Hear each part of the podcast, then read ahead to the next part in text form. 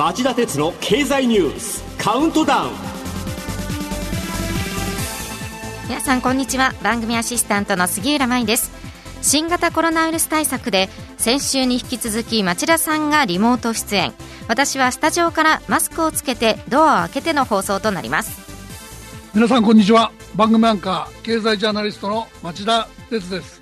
えー、今杉浦さんから紹介されたように僕は、えー、今週も自宅からのリモート出演となります。回線の不具合などが起きてお聞き苦しい状況が発生するかもしれませんがどうかご容赦ください。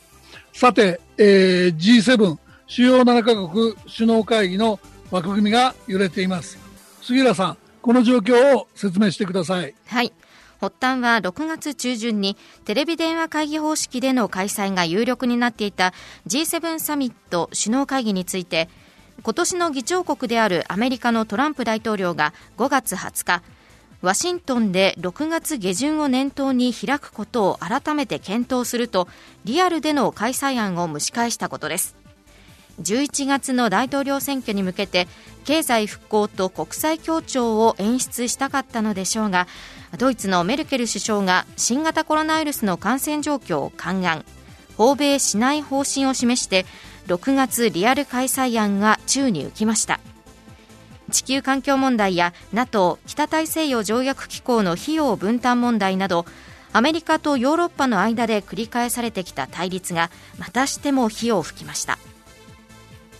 そこでトランプ大統領は G7 開催を9月に延期する方針を打ち出しました。でやっぱり11月の大統領選挙へ向けて何かアピールしたかったんでしょう、うん、後先考えずにウクライナのクリミア半島統合を問題とされた、えー、当時の G8 主要8カ国首脳会議から追放されたロシアを復帰させるほか韓国、オーストリアラリア、インドも、えー、招待する考えを示し、新たな波紋を呼びました。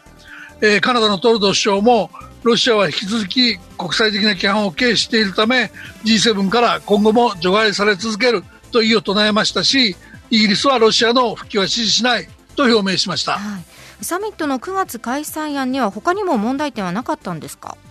いや、実はありました。有力新興国の中からロシアとインドを招聘する一方で、GDP 世界第2位の中国をあえて外して、香港問題や新型コロナウイルス対応でアメリカと対立する中国の包囲網を形成しようというトランプさんの意図が露骨だったんです。ロシアが参加に慎重なのはこのためだと言われています。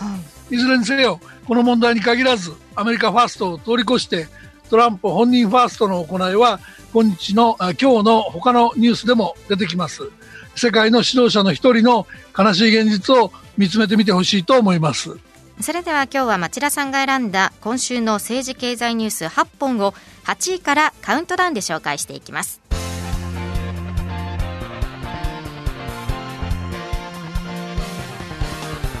町田鉄の経済ニュースカウントダウン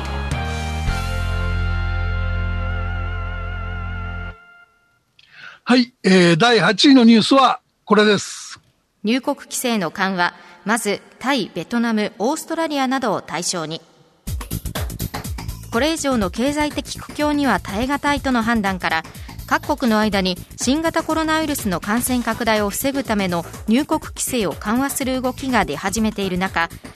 日本政府はまずタイ、ベトナム、オーストラリア、ニュージーランドの4カ国から来るビジネス客の入国禁止措置を段階的に緩和する方針を固めました。この4カ国は新型コロナウイルス感染症患者が群を抜いて少ない上、日本との経済的な結びつきが強く、毎年多くの人が日本を訪れていた点で共通しています、はい、日本以外の国の入国規制に変化はありますか？えー、半導体製造装置を製造する会社など、ハイテク産業を支える技術者の派遣を日本企業に求めているのが中国です。はい、えー、観光に依存する南ヨーロッパの国々も日本からの訪問客を積極的に受け入れたい考えのようですね。ギリシャ、スペイン、ポルトガルが今月半ばから来月にかけて日本を含む国々を対象に原則検査や隔離なしで外国人観光客を招き、受け入れる検討をしています。EU、ヨーロッパ連合は、現在原則禁止としている域外からの渡航について、今月中旬に対応判断する方針なんですが、えー、これら南ヨーロッパ諸国には、それを待たずに緩和の議論を進めている国が多いんです。ただ、日本の場合、えー、相変わらずの PCR 検査体制の貧弱さが国境を越えた人の往来を緩和する上でネックになりそうです。はい、何度も何度も何度も言ってきたんですが、安倍政権の対応の遅れがここでもネックになる見通しなんです。総理、少しは責任感じてますか？続いて7位のニュースはアメリカのズーム社ビデオ会議需要の急増で好決算にビデオ会議サービス Zoom を運営するアメリカの Zoom ビデオコミュニケーションズは火曜。今年2月から4月期の売上高が前の年の同じ期に比べ2.7倍のおよそ360億円だったと発表しました。また通期2021年1月期の売上高は前の期と比べて2.9倍の2000億円弱を見込んでいます。はい、えー、ズームは基本機能無料で使える事業モデルを採用しており、4月のピーク時には1日あたりの会議参加者が3億人を超えたそうです。すごいですね。では、6位のニュースはこれです。イギリスでファーウェイ排除論が再燃。コロナ感染拡大で中国に不信感。イギリス政府内で 5G 次世代通信規格から中国の通信機器大手ファーウェイを排除すべきだとの声が高まっています。新型コロナウイルスの感染拡大で中国への不信感が台頭していることが背景で一度は拒否したアメリカからのファーウェイ排除要請に応じる形になれば改めてヨーロッパ各国の判断にも影響する可能性がありそうです。ファーウェイの安全性についてイギリスの NCSC 国家サイバーセキュリティセンターはこれまでコントロール可能との立場で 5G ネットワークのうち基地局などの35%に限ってファーウェイ製品の使用を認めていました。ところが直近は2023年までにファーウェイを完全排除する案が出てきてます。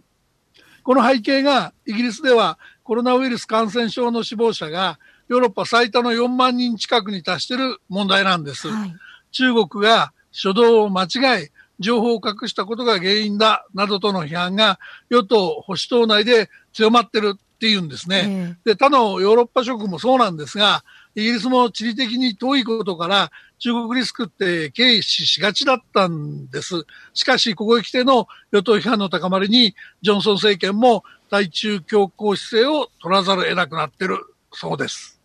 では、第5位のニュースはこれです。民間初の有人宇宙船が国際宇宙ステーションにドッキング成功。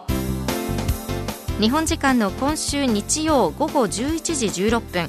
アメリカのスペース X 社の新型宇宙船クルードラゴンが地上およそ 400km を周回する ISS 国際宇宙ステーションに到着。ドッキングに成功しました。前の日に初めて人を乗せて打ち上げられた機体がおよそ19時間飛行した後の快挙でアメリカ人宇宙飛行士2人が午後2時過ぎにハッチを開けてステーションに入り滞在していた3人の飛行士と対面しました。民間企業が開発を主導した有人宇宙船が ISS とドッキングしたのは初めてですクルードラゴンの宇宙飛行は国家機関である NASA が開発して月に向かったアポロ計画やスペースシャトルの運航とは意味合いが全く違います。これは民間企業が開発運用するもので、NASA は宇宙船の座席を購入して利用する立場に過ぎません。NASA によると、クルードラゴンによる宇宙飛行士の打ち上げ費用は、1人およそ58億円。ロシアのソユーズ宇宙船で ISS に宇宙飛行士を送るために、1人およそ86円を支払っており、大幅なコストダウンになります。86億円と58億円、そうですね。はい。で、反面、民間企業には NASA の支援を受けて、ロケット等を開発しつつ、ニュービジネスに参入する道が開けるメリットがあります。続いて4位のニュースは？コロナ債が世界で13兆円、医療整備、企業支援に活用。世界的な金融緩和の中で医療体制の整備や企業の資金繰り支援など新型コロナウイルス対策を掲げた債券コロナ債の発行者が国際機関から国家へと広がり ESG 環境社会企業統治を重視する機関投資家からの投資が急増しています。世界での発行額は累計で13兆円を超えました。ただ発行後の情報開示義務が緩く実際の使い道の監視など課題も多いと危惧する声も上がっています。金融市場でコロナ債券以上に警戒を要するのが CLO、ローン担保証券です。はい、CLO は銀行が企業に融資したローン債券を証券会社などに売却。これらのローン債券を束ねて組み込んだ証券化商品として投資家に販売してきたものです。世界的な金余りの中で脚光を浴び、リーマンショック時に問題になった個人向け住宅サブプライムローンを組み入れた証券化商品に変わるものとして人気を集めてきました。CLO の発行残高は過去10年で2倍以上に増えて、残高はおよそ75兆円に達しています。もともと CLO はリスクとリターンの兼ね合いで3種類程度に分けられると考えてきました。リスクの高い無格付けのものにはヘッジファンドなど運用会社が、格付けが中程度のものには保険や年金が、そして安全性が高いものは各国の銀行がそれぞれ投資してると言われてきたんです。しかし、コロナショックもあって環境は一変。収入が減って、金利や元本の支払いが滞る企業が増えており、格下げラッシュになってるんですね。確かに CLO には警戒が必要なようですね。そこで日銀と金融庁が火曜日に公表した日本の金融機関の CLO 保有状況に関する初の合同調査。はい、これによると、昨年9月時点の大手行の保有額は合計13兆8000億円で、3年半前の2.7倍に急膨張したんです。えー、金融市場の混乱で減損損失が出るリスクがあり、改めて警戒が怠らないってことを浮き彫りにしてるんですよ。まずは8位から4位までのニュースをお送りしました。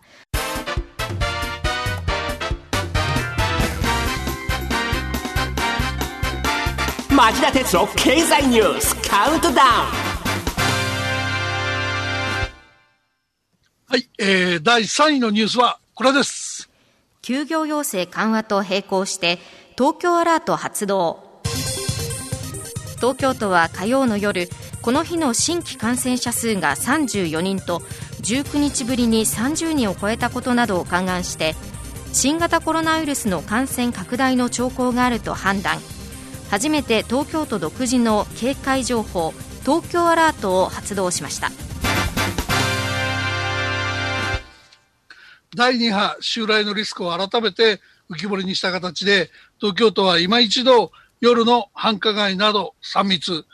密閉密集密接のリスクが高い場所への立ち入りの自粛やテレワーク、時差出勤などの徹底を求めています。では、第2位のニュースはこれです。トランプ政権がイギリスなど10カ国地域のデジタル課税に制裁を検討。USTR アメリカ通商代表部は火曜 IT 企業に課税するデジタルサービス税をめぐり EU= ヨーロッパ連合やイギリスなど10カ国地域を調査すると発表。不公正だと認定すれば制裁関税を含む対抗措置を検討するとしました。デジタル課税をめぐる国際的な議論の結論がなかなか出ない中でアメリカが独自のデジタル税導入に動く国を牽制することは国際的なルール作りを妨害しつつ個別の打開策も認めないということだけにアメリカへの国際的な不満の高まりは避けられない見通しです。えー、調査対象の国地域に共通しているのは独自のデジタル税導入に動いていることなんです。USTR によるとインドは4月から国内に拠点を持たない企業にネット通販などの売上高から2%を徴収する制度を始めたし、EU も新型コロナウイルスの復興資金を確保する一環で、ネット広告などの売り上げに3%を加算を検討しています。はい、一方、デジタル課税をめぐる、えー、国際統一ルール作りは OECD 経済協力開発機構を中心に今年末の最終合意を目指しているんですが、アメリカが骨抜き案を持ち出して取りた取りまとめ作業が難航しています。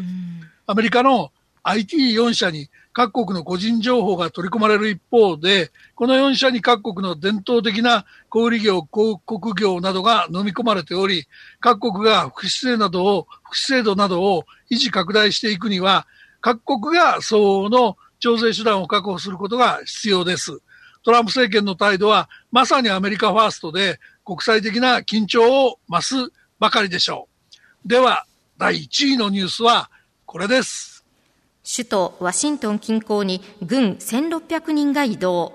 ニューヨークでは夜間外出禁止が延長に。アメリカの中西部ミネソタ州で起こった白人警官による黒人暴行死事件に端を発した抗議活動の収束が一向に見通せません。司法当局が男性を押さえつけた元警察官を殺人罪で。また現場にいた3人の元警察官も殺人幇助の疑いで訴追したもののこれとは別にこの問題をめぐるトランプ大統領への批判や人種差別そのものへの抗議さらにリーマンショック以来の社会の二極化への不満が蓄積されておりいつになったらアメリカ社会の傷が癒えるのか暗雲が図れません。この問題は資本主義や民主主義のあり方にまで疑問を投げかける問題なので、今日の夕方5時35分からの町田鉄の経済ニュース深掘りでじっくり考えてみたいと思います。はい、以上、町田さんが選んだニュースを8位からカウントダウンで紹介してきました。今週の放送後期はお休みです。この後5時35分からの町田鉄の経済ニュース深掘りは今町田さんがお話しされたようにアメリカで白人の元警察官が起こした黒人男性の死亡事件。なぜこれほどの大騒ぎになったのかと題してお送りします。それではこの後再びお耳にかかりましょう。さようなら。